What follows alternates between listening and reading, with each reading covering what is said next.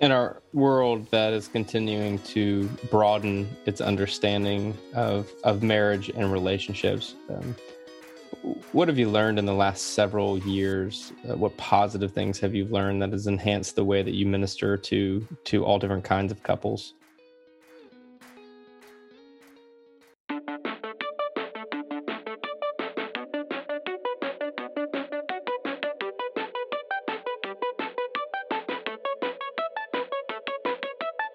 This is the CBF Podcast Conversations. Each week, we are bringing you stories from across the world of people doing groundbreaking and innovative work in renewing God's world. Ideas, stories, and creativity from practitioners, ministers, thinkers, authors, and more.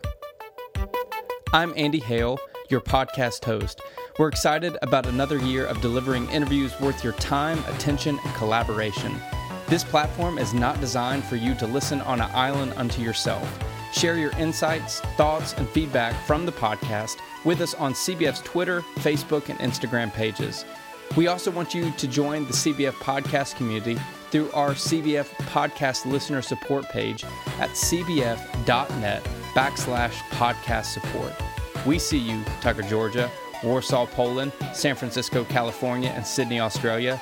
First time listeners and long time listeners, we are grateful you are here for the conversation. We also want to give a special shout out to some of our podcast listener supporters, including Carson Fushi, Cindy Foldendor, Bill Johnson, Ralph Stocks, and that anonymous person that keeps giving a gift in honor of CBF Pro. And before we move on, we want to give a word of gratitude to our three annual sponsors the Center for Congregational Health, McAfee School of Theology Doctorate and Ministry Program, and the Baptist Seminary of Kentucky.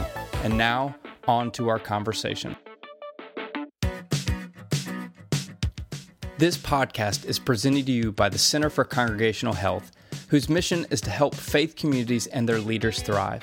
Healthy congregations can transform their communities to be more compassionate, faithful, and just utilizing a network of highly skilled coaches, consultants, and intentional interim ministers. The Center supports congregations and ministry leaders to address the challenges they face. Visit their website, healthychurch.org, to learn more about how the Center can be your trusted partner in ministry. Our guest for this week's CBF podcast conversation is Gary Thomas. He is the best-selling author of several books, including The Sacred Search and Sacred Marriage. He has spoken internationally, though I'm going to guess not much in the last 15 months. Gary, thank you for joining the conversation. Thank you, Andy. Now, first and foremost, uh, you're from the Northwest originally. Is that correct? I am. I grew up a Seattle boy. Okay, so uh, on the day we're recording this, Seattle's experiencing 117 degree weather. What's the deal? Did did the Northwest lose some sort of bet with someone? I don't know. And and they're freaking out.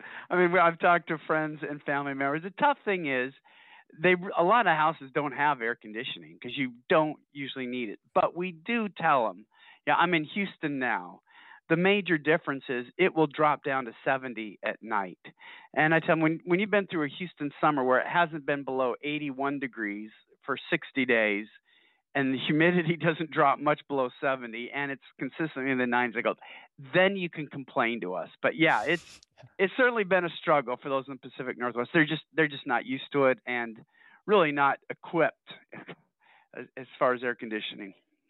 One of my favorite Houston experiences um, previous role I served at CBF and I was helping people start churches around the country I flew into Houston I want to say it was like December or January and it was like you know upper 60s low 70s and i came off the plane with a long sleeve shirt shorts and sandals and everyone else was bundled like it was the dead of winter in minnesota and people were looking at me like i was crazy.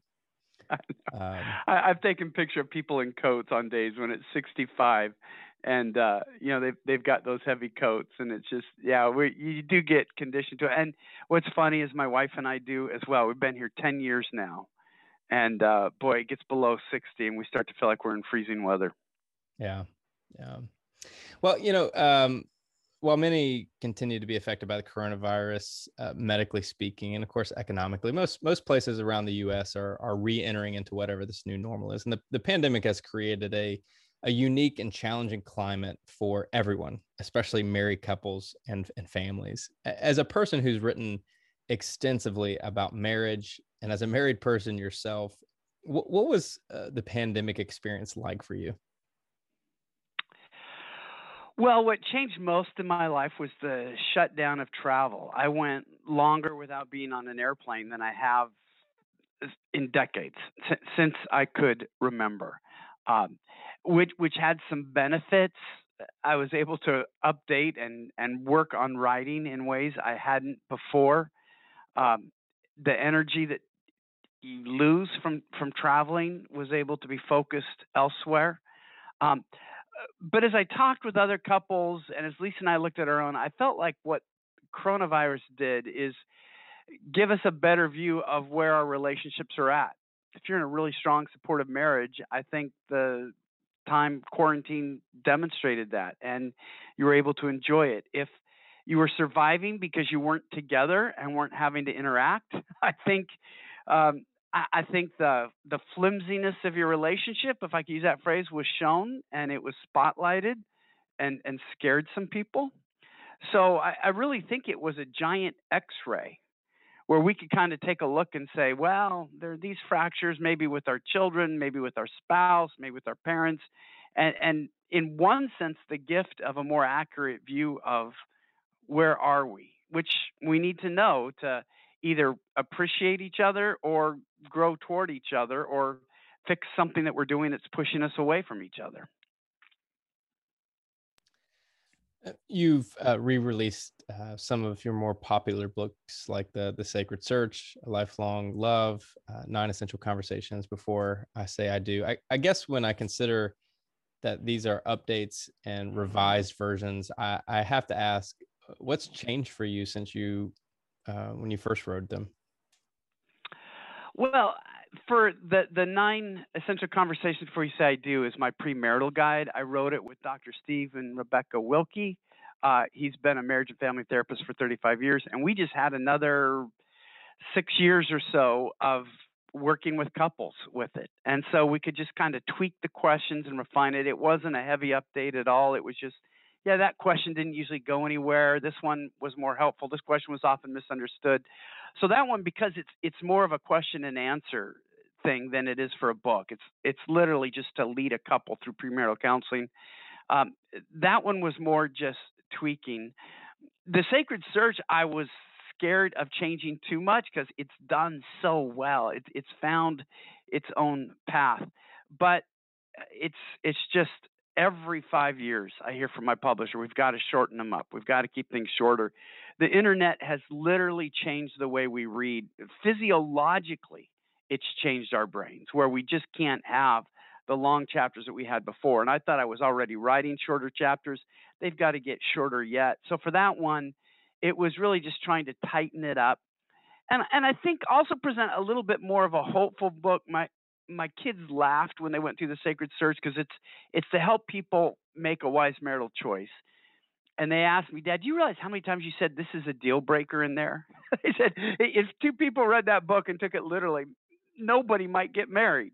And and so I realized, you know, just because as a pastor I see marriages that probably never should have happened and the consequences of somebody trying to make this work really not wanting anyone else to have to go through that and uh, but i've also got to remember the joy that marriage is the delight of a good match and also to realize god is going to be there. He's going to help us through and in one sense there isn't the perfect match. Uh, we're all going to have to make certain compromises and so i was just able sort of to to watch the tone and and with a lifelong love, it really was more just about shortening it and tightening it, uh, keeping the message crisp. I I wouldn't recommend. My publisher will probably not appreciate appreciate me saying this, but I wouldn't recommend that if somebody had early editions of the Sacred Search or a Lifelong Love that they would want to buy a new one. I I don't think you're getting more content. You're just getting more focus, and in fact, probably less content you know, we we might have had to bleep somebody out because of a word they've said on here, but I don't think I've ever had to bleep somebody out for things their publisher wouldn't want them to say. well, I, I I was thrilled with the chance to update it and, and always refine a message. But I also have this relationship with my readers. yeah, I, I hear from them. I, I see them when I travel to conferences, and I and I just like to be honest. Um, and so I don't want anybody to be misled to think, oh, I got to get this new updated edition. I said, no. If you've read the old one, you're probably good. You've been writing. But if you haven't, Andy, let me throw that in for the case my publisher. But for, but if you haven't, I think you're going to get the best form of it. How about that? Absolutely. You you you won them back there at the end. Um, you'd have been writing for over the span of of four decades, and, and so much has changed in our world and our culture and the many expressions of the church. When, when you consider the central theme of your writing, uh, which tends to be relationships and marriage, what's changed for you along the way? Yeah. Well, the the theme uh, of my writing has always been closer to Christ, closer to others. I started out writing books on spiritual formation, and the idea was the closer we draw to God, the closer we're able to draw to others. And what we learn with others can also help us draw closer to God. And it's this increasing circle of, of building each other up. I think where I'm at now, even more, is stressing the closer to Christ.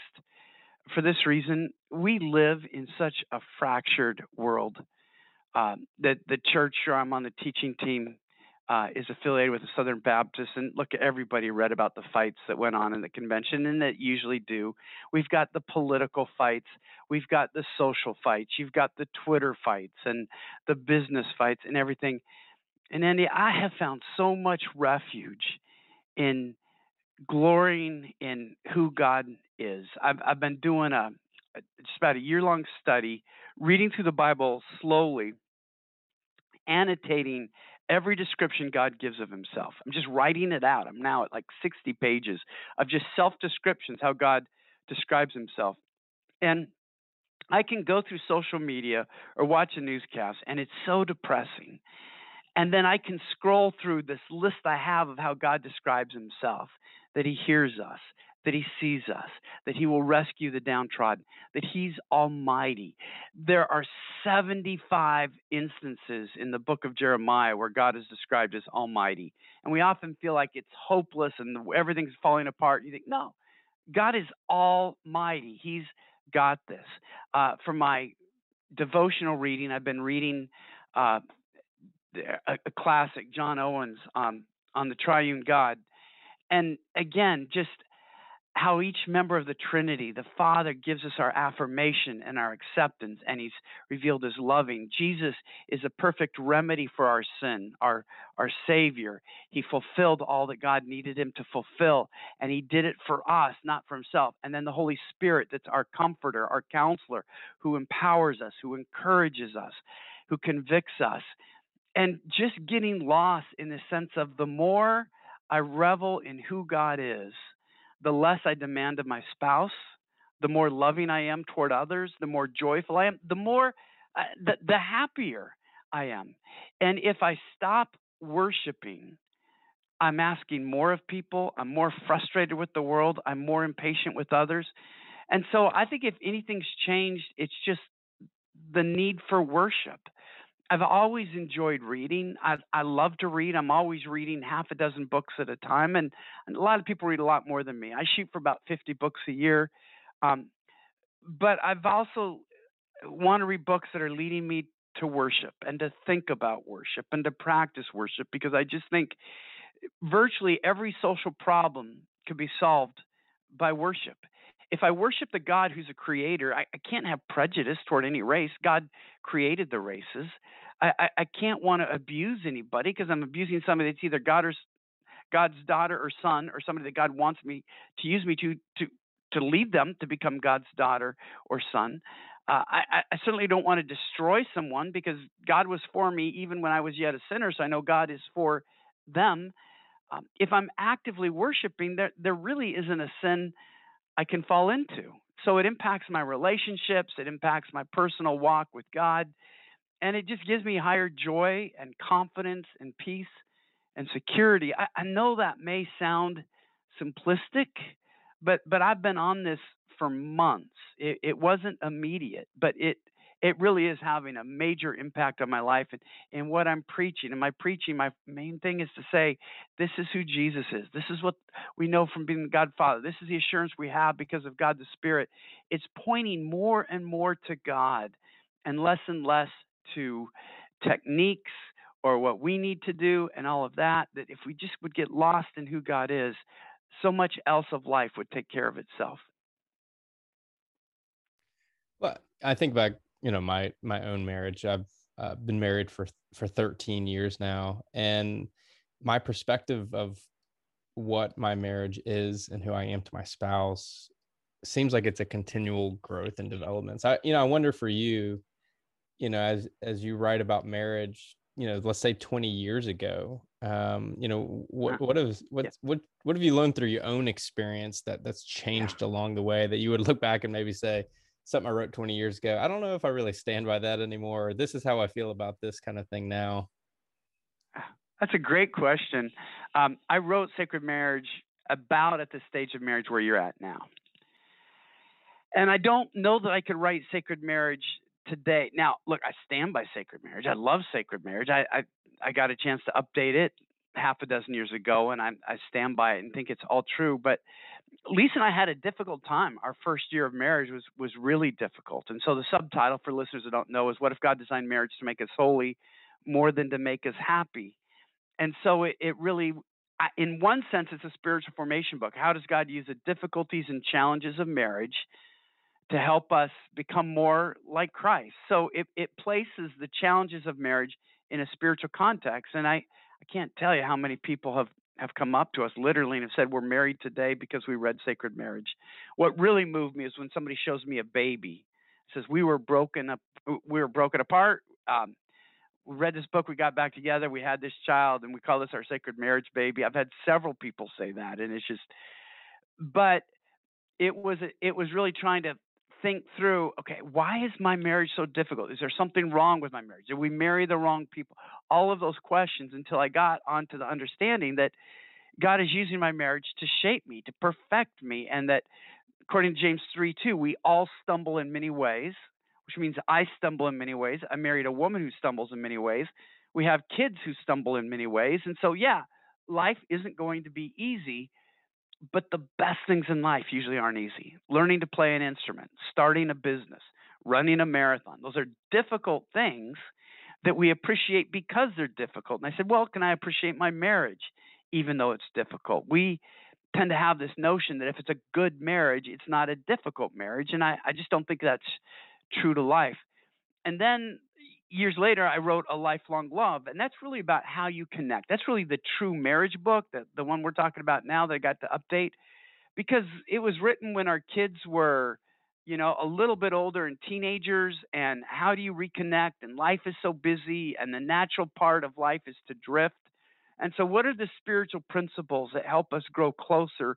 I didn't want to be one of those empty nesters that when the kids leave the house, we look at each other and say, Who are you? Why am I still with you? What, what do we have holding us together now that we're not raising kids?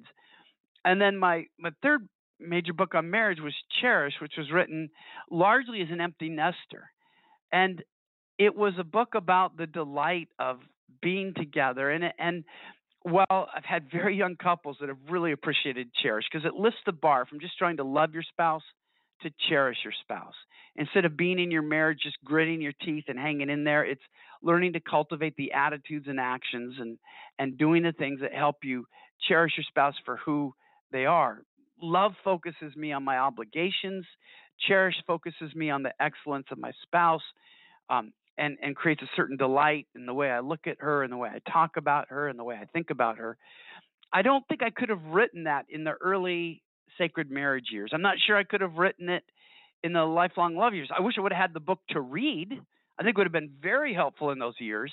I just don't know that I could have written it. And so I, I look back and I just see these seasons of marriage where God has allowed me to to look at marriage through a different lens because I've been through a different stage of marriage. And now um, Lisa and I just have celebrated. I think it's our 36th, maybe 37th anniversary is 1984. What does that make it? That must make it 37. It'd be, 37, so, yeah. Yeah.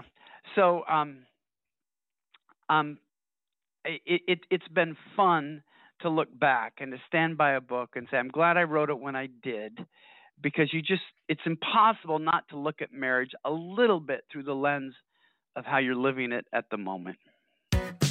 Are you interested in theological education but not ready or able to commit to a fully Master of Divinity degree? BSK now offers two certificates that focus on general ministry training. The Exploring Ministry certificates, levels 1 and 2, will be available beginning this fall including course options such as Introduction to Pastoral Care, the Black Church in America, and an invitation to Christian theology. These certificates provide options for your area of interest. BSK certificates only require students to take three courses, and certificates count towards the Master of Divinity. If you or someone you know is interested in learning more about these certificates, visit bsk.edu. Since 2016, CBF has brought you over 100 episodes of interviews with authors and practitioners for conversations that matter. These stories of creativity and innovation have garnered weekly support from around the United States and the world. We are inviting you, the listeners, to join us in connecting with the podcast. Become a monthly listener supporter and receive some perks, including name recognition on the podcast, questions for upcoming guests, free books from the podcast, joining the podcast for an interview, and a VIP experience with the General Assembly podcast guest. There are five levels of listener support, starting at $5 per month. For less than the cost of a pumpkin spice latte, you will be featured by name on the weekly podcast episode. For more information and to join the community of listener supporters, visit cbf.net slash podcast support. You know, as much as things change, relationships are still as complex as they were when the first humans were walking the earth. And I think people have access to more relationship improvement resources than before. Uh, statistics show that, that divorce rates in America alone have been declining over the last several decades. In fact, from 2009 2019 uh, the rate of divorce per 1000 marriage fell from 9.7 to 7.6 and that's according to the US Census Bureau. And yet relationships still have problems. What what tend to be the most common challenges within relationships that that you address or that people yeah. come to you about? Yeah. One of the ones i address in a lifelong love is boredom. Couples often are looking for some great reason why they don't want to be married anymore and you do have some certainly cases of abuse you know you don't have to ask that or blatant unfaithfulness yeah of course but so often Andy, to be honest, couples have just admit they've just gotten bored with each other. And they think that somehow that means the relationship has come to an end. Well, I'm I'm not in love with you anymore. I still love you, but I'm not in love with you, and somehow that should bring the end of their marriage. I think that's a spiritual misunderstanding, because what it tells me is that uh, nobody, and I and I mean this, literally nobody is capable of enthralling us for 50 or 60 years. We're fallen people. And after you get to know your spouse and you know their stories, you know their history, you know their opinions, they can't keep enthralling you like they did when you were first infatuated. But God has created us, according to Jesus, to seek first the kingdom of God and his righteousness. And so, what I found is it's not a problem of boredom, it's a problem of purpose. Where I've seen marriages get back together, where they renew each other, where they have a whole new dimension is when a couple recognize, you know, we've been pretty self focused. We've been married because we make each other happy. We've been married because we want to have a good home and enjoy each other and raise our kids. But it's been self focused. We are not seeking first the kingdom of God. We go to church, we'll, we'll, we'll pray with our kids. That hasn't been our driving passion. And if it's not our driving passion, we should expect to become listless we should expect to feel like there's got to be more to life than this because there is. We were all created to have divine impact that matters for eternity. And so when we're not doing that, it's God's kindness and mercy that says to us, you should be living for more.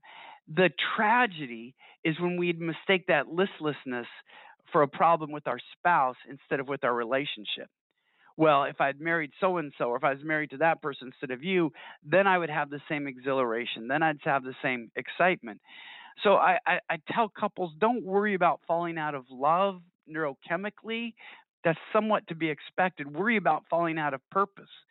Now, the second thing, and eh, I'm just kind of giving the pillar of a lifelong love here, is, is of of Jesus's um, Sermon on the Mount when he said, "Seek first the kingdom of God." He also said, "And His righteousness." It's not seeking His righteousness that destroys so many marriages. We don't understand how much our anger pushes a spouse away, how much arrogance frustrates and pushes a spouse away, how much negativity or um, materialism or somebody that can never be satisfied. A critical nature can push someone away. And if we would seek first God's kingdom so that we have purpose and seek first his righteousness, we're going to become the kind of person that somebody wants to be married to because we'll die to those things that pushes someone away. And righteousness isn't just about what we don't do, it's about what we become compassion, kindness, gentleness, patience, and love. So now we become the kind of person that somebody says, Oh, I enjoy being around this person. They're compassionate, they're kind, they're patient, they're gentle. If we would just pursue Matthew 6:33, seeking first his kingdom and his righteousness, our marriages would be so renewed. I call it the magnificent obsession. I steal that from a monk. It's not original to me. But when we become obsessed by that, I want to seek first that.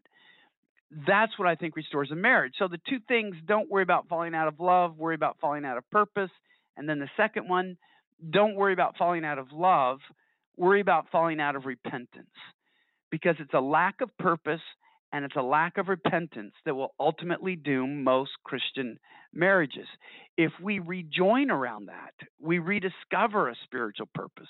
We repent and say, you know what? I, I know I'm going on my way to heaven, but that doesn't mean I should make my spouse's life feel like hell, right? And and, and so I need to practice holiness. I need to become a person of compassion and gentleness and patience and and not make my spouse miserable by saying, well, because God's not going to condemn me for my sin, my sin doesn't matter.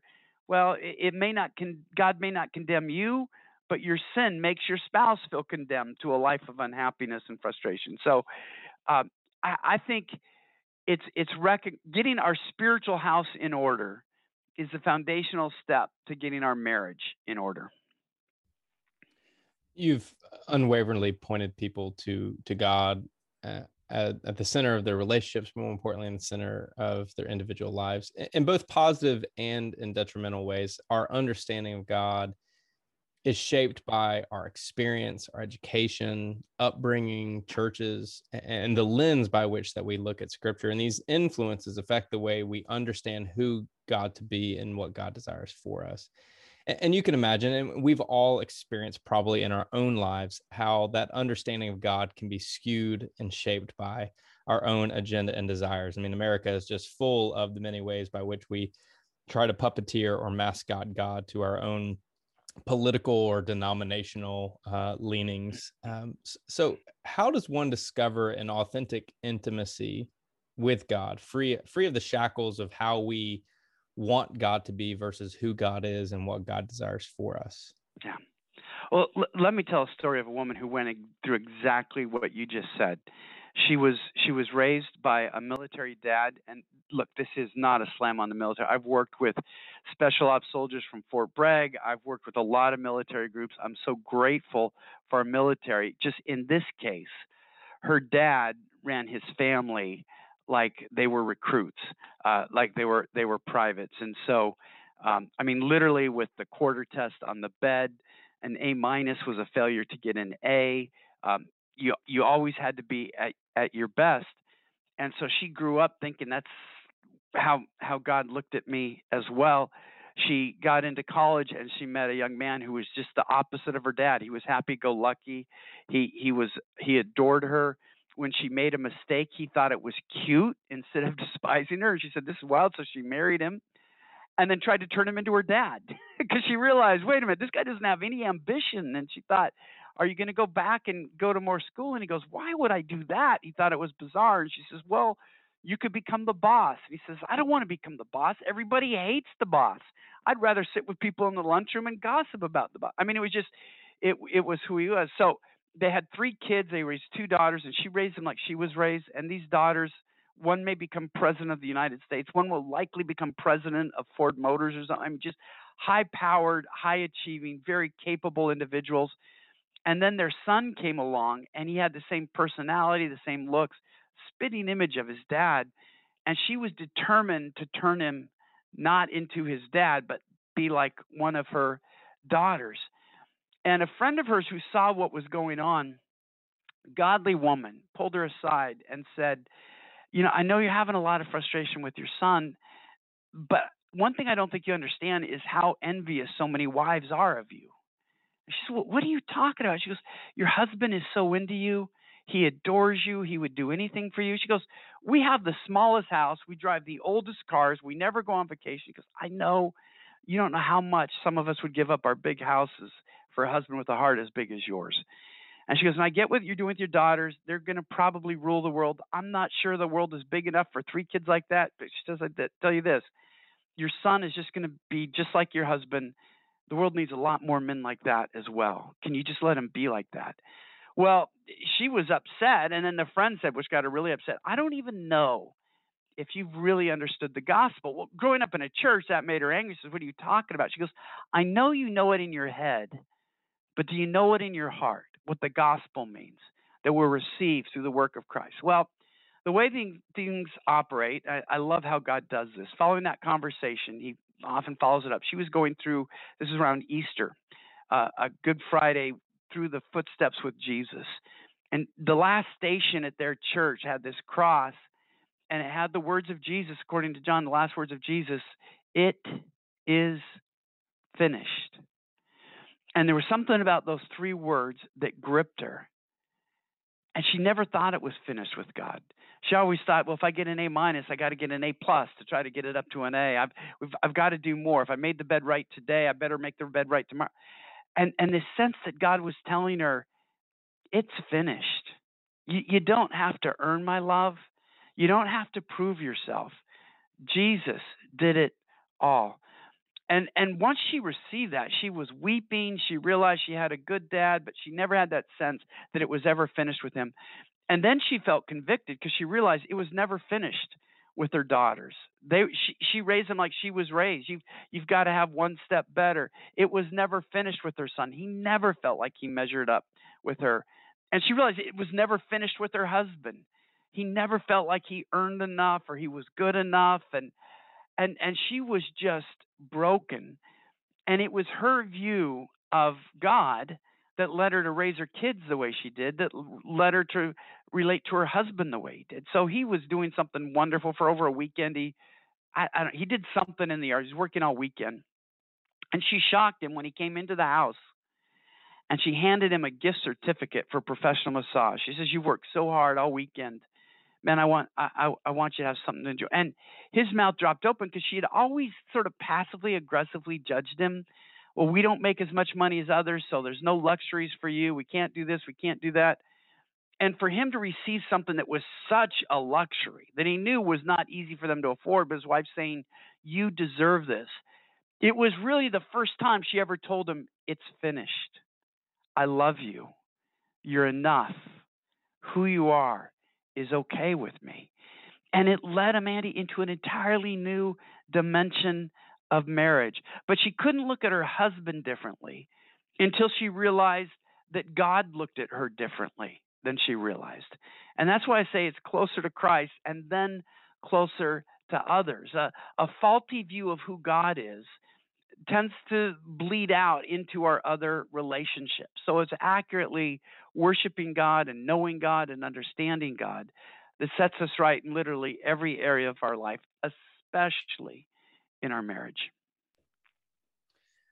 In the Christian world, we often throw around the term the biblical model of marriage. And, while on the surface that sounds like a, a very holy idea. In reality, we have to do some digging into the examples of marriage within scripture and some of the religious laws that shaped marriage.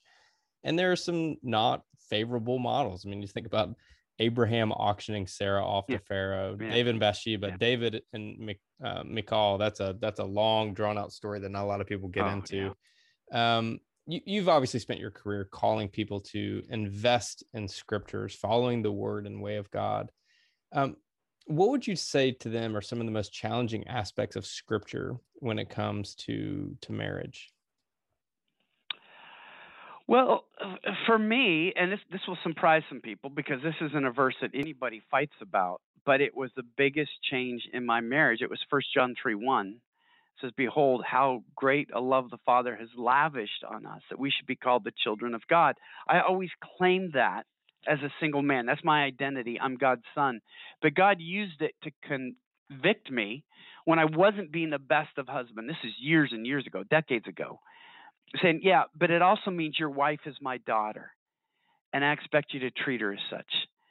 And I, I, I would have known theologically that Lisa is God's daughter, but I, I, I didn't let it change my actions. And then when I had daughters of my own, and realize how much I love them. That if you want to get on my good side, it's easy. Just be good to one of my kids. You know, be a friend, make them laugh. I'll love you. And if you want to get on my bad side, it's just as easy.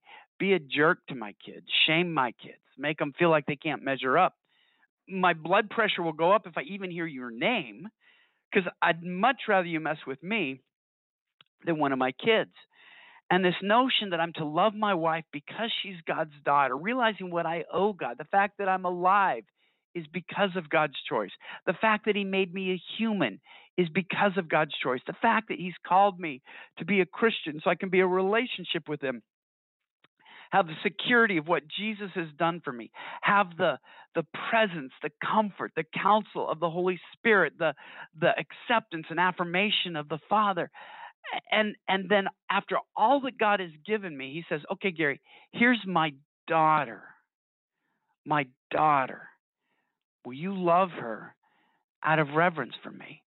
Andy, I'm married to a wonderful, godly, beautiful woman, but if she wasn't, if no other reason than out of love and reverence for God, to whom I owe so much, I'm going to take care of his daughter.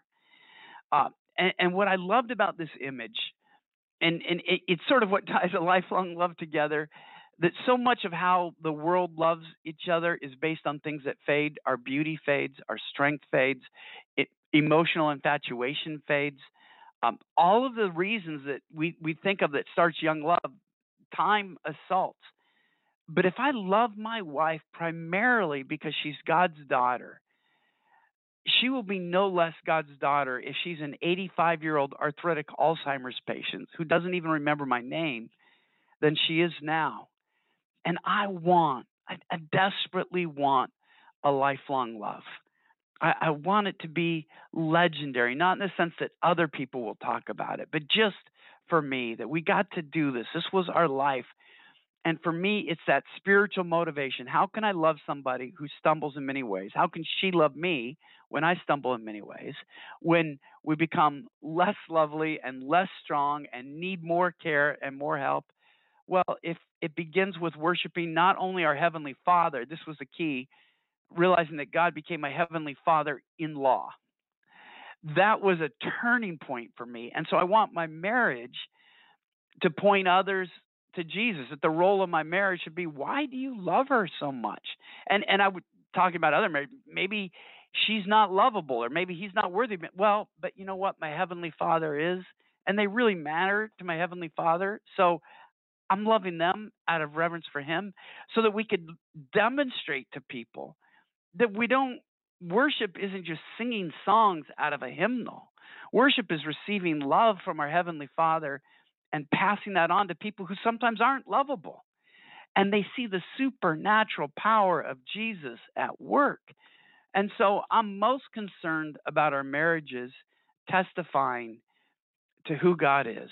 And I have I have a chapter about the glory of an incompatible marriage because so often we like to celebrate marriages that are so incompatible but God said to Paul, My strength is made perfect in your weakness. What if a couple was honest and say, You know what? We're not compatible at all. If it wasn't for the work of the Holy Spirit in our life, we wouldn't even like each other. But God has given us the mercy and strength. So they're not testifying to their natural selves that we've made this marriage work or we just made a good choice. They're saying, God has made a different in our, difference in our marriage, which also means He can make a difference in yours if we were far more concerned about pointing others to Jesus through our marriage, than having this mythical all star marriage that we think we're supposed to have. Uh, I, I think we would go a lot farther in our witness and our testimony, and actually ourselves probably experience a higher level of happiness.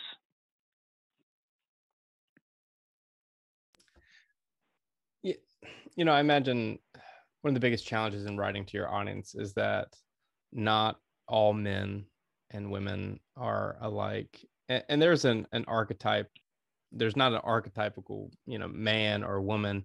Uh, we're all so different. And, and i remember you know growing up in the evangelical world in the 1990s and 2000s you know the the language was every man is a warrior deep inside and every woman is a princess yeah. just uh, you know awaiting to be saved. Eh, going back to, to scriptures you know there there's some toxic models of patriarchy and, and gender roles within the text uh, that we see within the stories. You know what, what do we do with this? Um, yeah. how did these toxic examples inform gender and marriage roles for you today? Yeah i think we've got to understand and we'll never get scripture if we don't understand there's only one hero in scripture and that's god I mean, every, and of course, I'm including Jesus in that. The Bible shows us the clay feet, the monstrosity. You mentioned it of Abraham. We could mention it of David, who, eh, to be honest with Bathsheba, that could be characterized as as rape. Um, we don't know if she fought him off, but we do know a woman didn't have consent when it came to a king at that time. If he said, "Come here," she she had to to come. And so he's beloved of God. He's such a key figure, and yet the way he treated women was just um, abominable. But I think we have to look at what Jesus calls us to, and what Paul writes. Um, and, and, and, for me, again, really focusing on the New Testament and, and Paul, I'm just in awe of the writings of Paul. I think of Colossians 3. The reason I like Colossians, it was such a young Christian community. There were no spiritual grandparents. They'd only been Christians for months. And so they didn't have these people who had been Christians for 20 years. So Paul has to get very practical. This is how Christians act, this is how Christians behave. And so he tells them to take off anger, rage, malice, slander, filthy language, and lying. I believe that's Colossians 3 8. And then he tells them to put on, I think this is Colossians 3:12, compassion, kindness, gentleness, patience, and love and and so I think what we're looking for are character qualities that will feed our relationships. If I'm acting out of anger, rage, malice, slander, filthy language, and lying, I'm living the dead man. Um, more than I'm concerned about roles here, I'm concerned about character and the way we treat each other. And am I acting then with kindness, courage, compassion, gentleness, patience, and love? And so I'm kind of seeking the the Colossians kind of marriage. Um, we are called to love each other heroically, and I think that's where the fights come. Husbands are called to love wives as Christ loved the church. Women are to take how to love a man so seriously that Paul says to Timothy, older women should train the younger women how to love their husbands, meaning they don't naturally know how to love a man well. They don't naturally know how to love a husband well. So the older women should take the younger women together and say, you know what? This is what it means to love a man. Now, that verse may be the most culturally offensive in our society today. Older women teaching younger women, this is how you make a man happy? What are you talking about? But you've also got Paul saying, hey, husbands, love your wives like Christ loved the church, who gave himself up for her. So when I'm talking to husbands, I say, here's how you know if you're doing that. How is your marriage costing you something? If it's not costing you money, if it's not costing your vocation, if it's not costing your hobby, you're not loving your wife like Christ loves the church. Jesus gave up everything on the cross. Literally, everything was taken away from him. What is being taken away from you in order to love your wife like Christ loved the church? The challenge, Andy, I think, is that we try to look at the roles distinct from each other. I think the Bible challenges the pride of men and the Bible challenges the pride of women. And in our fights, we try to restore each one or pit the two against each other. And Paul says, no, it's not about men. It's not about women. It's about Christ. And as soon as we take off the focus of our life about seeking first the kingdom of God and then we fight about no the kingdom of husbands or the kingdom of wives, you're going to get so far from the gospel because a gospel that's not Christ centered isn't really the gospel. As you think about, you know, your span of of writing, um, who have, who have been maybe uh, the audience that has surprised you the most? You know, the people that you didn't necessarily expect were picking up your books and reading them and giving you feedback from them. Well, it's that's a fascinating question because I've spoken in virtually every denomination you could think of. Um, what surprised me the most is the international reach. Uh, it, it caught me by surprise. For whatever reason, I do really well in South Korea. I, I don't know why. Um, I've I've done it in Germany. I've had a person bring me out and said, you know, in German churches, you're one of the main people we read, and and getting to go to Italy and and and I had some Italian books come out and in a worship service where everybody's singing in Italian and they're having me there and I'm trans. It, it's just um, it, it, it's overwhelming. Just a few months ago, um, well, to, to set it up, my wife and I, before we got married, had really considered whether God would have us serve Him in Indonesia. Uh, we were in a great campus ministry, and it was really kind of the situation where you should try to go somewhere unless God stops you. And so, for whatever reason, we picked Indonesia, and it, it, it never worked out. And just a couple months ago, I did a Zoom conference call with, with my book, When to Walk Away Finding Freedom from toxic people. They really were going through that in Indonesia. And so they had this Zoom call with all of these people, and my answers were translated. And I'm like, wow, I, am kind of reaching a little bit in in Indonesia. And so it, it's changed the way I write in that when I'm trying to write, I'm not I'm trying to make sure the books aren't too focused on American culture with American stories and American analogies because I realize other people in the world are reading them. And, and then it's been fun just when some translators call me. I, I, had one story about a marriage. I thought this was really funny where I used Gary Player, a famous golfer who people knew his favorite golf club was the driver, which is unusual because usually that gets golfers into a lot of trouble. And a, a reporter who knew this was just kind of being fun with them, and he because he also knew Gary Player really loved his wife. He says, "Well, if you had to choose between your driver and your wife, who would you choose? And Gary shook his head. Boy, I sure would miss her. Well, his wife was watching the interview on television. It was a live interview. So when he got back to the hotel room, there was his driver with his wife's negligee draped over it. she said, Have a good time tonight. Now, it, it, was all in fun. They were just jesting. Well, I, I carried this story. And so it was an Asian country. I don't remember which one. The translator called me and said, Gary, I just don't understand this. Why was Gary Player's chauffeur wearing his wife's negligee. I said, no, it's the driver, not a chauffeur. It's a golf club. But, you know, it, funny cultural things like that where you've really got to be careful of puns uh, the way that they work. And so I, have just been encouraged by the way that God is working worldwide. I, I, I never thought of being able to, to get there. Um, but God, in his kindness and mercy, apparently has, has chosen to do that in our world that is continuing to broaden its understanding of of marriage and relationships um, what have you learned in the last several years? Uh, what positive things have you learned that has enhanced the way that you minister to to all different kinds of couples? I, I think that and this is a cliche this is nothing new. If people are looking for oh i never thought about that they're going to be so bored but look just remember that life is hard and that people are hurting and they're trying and, and just to recognize that we're we're to struggle with them. We we can't solve everything. We can't make everything easy. In part because of the book I'm working on now, working with couples who are raising disabled children, Andy, that will be disabled for life. For life, for the rest of their life, they're going to be caring for severely disabled children. Some where the wife has had medical anomaly after medical anomaly. She's never really been healthy. Um, one, a wife married a man. He was a bodybuilder. He used to bench press 400 pounds. People aren't weightlifters. That's about 380 pounds more than I bench press. I mean, that's uh, he. He was a big guy.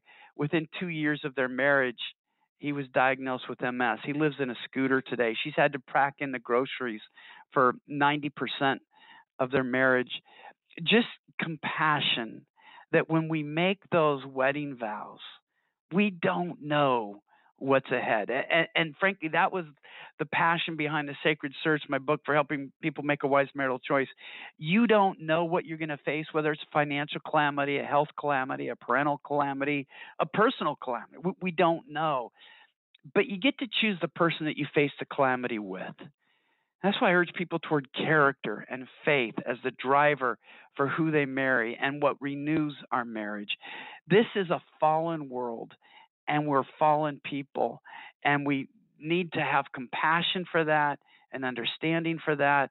Um, but fortunately, we have a capable, loving, generous, kind, powerful God who will walk us through this fallen world um, and help us find faith uh, and victory as he defines victory, not always as we would define it. If you want to stay connected with Gary, check out his work at garythomas.com. You can find his 20 plus books wherever books are sold. Gary, thank you for taking the time to have this conversation. We're grateful for your decades of dedication to invite people to follow Jesus. Thank you, Andy. This podcast is presented to you by McAfee School of Theology at Mercer University, who exists to train ministers who inspire the church and the world to imagine, discover, and create God's future. Located in Atlanta, Georgia, the McAfee School of Theology offers doctoral and master's degree programs, including a fully online Master of Divinity degree, the only fully online MDiv offered by a national research university. You can visit their webpage, theology.mercer.edu, to learn more about their programs and scholarships. Okay, that's it. That's our conversation. If you want more, be sure to subscribe to CBF's podcast on all major platforms, including iTunes, Spotify, SoundCloud, and Google Podcast. Don't forget to like and share this episode on your favorite social media platforms. Be sure to support our annual sponsors by visiting their websites. Again, that's the Baptist Seminary of Kentucky, the Center for Congregational Health, and McAfee School of Theology's Doctorate of Ministry program. Check out cbf.net for more information about our church starters, field personnel, advocacy work, and much more. Oh, and I don't think we've mentioned this, that you should join the listener community at cbf.net backslash podcast support.